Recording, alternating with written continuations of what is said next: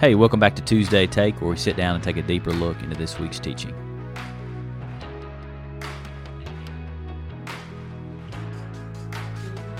Hey man, Hey, Shane. how are you? Tuesday Take, we're back. Back again. Almost said first of the new year, but it's not yet. it's almost there. super close. Friday. You got any big plans? I think so. Nothing. Probably just hang out, Yeah, smoke some barbecue or something. that's good. That's good. That's probably what I'll do. I uh I don't know why always for New Year's my mind goes to bonfires. Like somebody I should be in someone's field like burning every pallet we have or cardboard or anything. Like just burning something in a field, having fun, ringing in the new year. Yeah. Also, if you're listening and you want to do that, holler at me. I'll, I'll definitely be at your house. I will be there. I will bring stuff. I'll bring marshmallows and maybe hot dogs. I don't know. It's up to you, really. So, if you're listening and you want to, hit me up. if you got my number, if not, call the church office. We'll we'll get it to you. Man, this has been a, a fun year. hmm You had a good year so far. Yeah. That's good. It's been a good year. That's good. That's a thing to say for sure. we'll get into some more of that later uh, about 2020. But um, man, jumping into some questions from this Sunday. Um, why is it important? You, you hit on it Sunday, but why is it important that we keep scripture in context rather than just kind of like, oh, this was good for me. I'll take that. Yeah, so I think that's important. You know, context um, is key when when we're reading through and remembering. Um, certain passages deal with certain time, like you know, it's a certain word for that time. I mean, there's application, and obviously we saw that Sunday, and I want us to see there's application for our life from this passage. But like one, one example that we gave, you know, was. Um, you know, he tells them like, "Don't go to the Gentiles, don't go to the Samaritans, only stay to the house of Israel." Well, that would be bad if we if we apply that just to our life exact like word for word exactly what jesus just said because well for one we, we're not jewish so that means that we would have never heard the gospel um, and you know when you look and so i think it's like keeping scripture in context and realizing okay well when you get to the end of matthew you know obviously gives a great commission not only to those same disciples but also all disciples all of us. And so what he's given here is very specific. So i think it's like when we get to different passages i think it's important to to consider those things just so that we don't misapply passages um, to our life. And and you know I think there can be danger there. And so I think that's one reason is just so that we don't do something or like yeah that's not real biblical you know. It's like well I did exactly what it said. And it's like well that was written to a specific people for a very specific time um, and so anyway that was kind of the the you know just just as we walk through I think it's not just with that passage just any passage I think it's important for us to do that. Seeing the biblical context for why it was written and who it was written to, yeah, For I sure. think that's a Yeah. that's a good place to start. Um, you talked about living sent. I mean, that was the the sermon title Sundays. Live sent. What does it practically mean to live like that, though? Well, I think one, and we were talking about our home group, but like one thing was like kind of a mindset, you know, of being intentional, you know, of, of kind of that reality of like, okay, every day, no matter where I go, um, if we say like I'm a missionary, and so I'm living on a mission for Christ, and so I think it's that, you know, for me that was kind of the thought that I kept thinking through was like being intentional.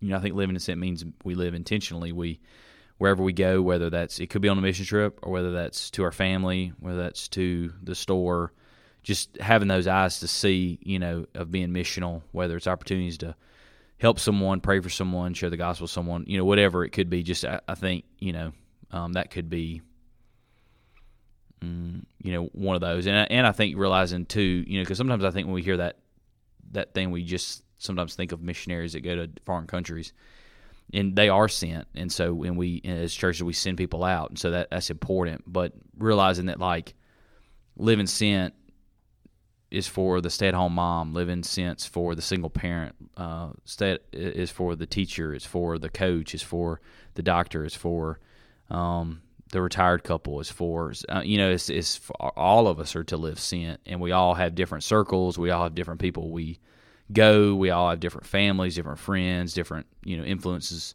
um, in our life, and so I think it's being intentional with all of that. You know, For sure. You gave us four principles that we can apply to our lives. Remember who you represent, Remember why Jesus is sending you, reminding us to check our motives, and reminding us to trust God. For you, as you were walking through this text and, and coming up with the sermon and formulating everything, was there one that challenged you more than any of the others?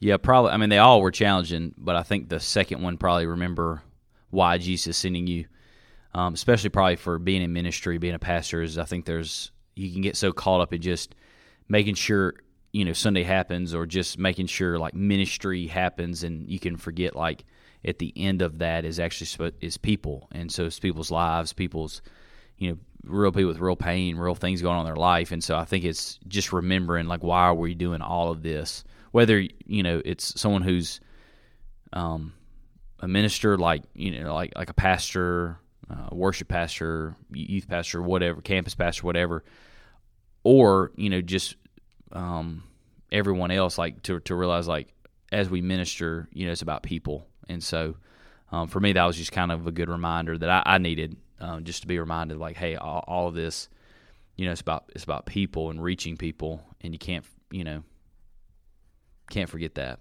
Absolutely, man. A um, little shorter episode today. That's okay. Uh, moving into our last question, um, the Know Your Pastor portion of the podcast. 2020, we talked about 2020 some earlier. Um, it's been a fun one for sure. Um, but when it comes to memories of 2020, what is the one memory, good or bad, hopefully good, what's one memory that just stands out to you? It's like, man, I, I know 2020 was full of probably memories, but this is the one that I, I'm going to hold on to. Hmm, that's hard, man. For some reason, the first thing that came to my mind uh, was Zingo.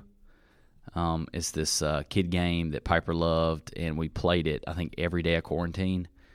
Um, and so for me, that uh, you know, I, I, think it was good valuable time in quarantine, just getting to be with Kirsten and the kids, um, kind of unhindered time. And so for me, that was kind of a memory that I probably hold on to of playing Zingo with Piper.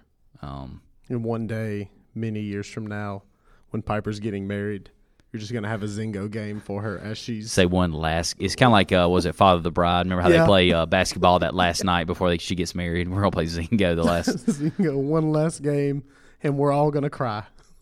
yeah, and I, I think like 2020, I was thinking about it. I don't know. Of course, you know, every year you kind of think back on the year and wrap up. And this was a hard. I mean, it was.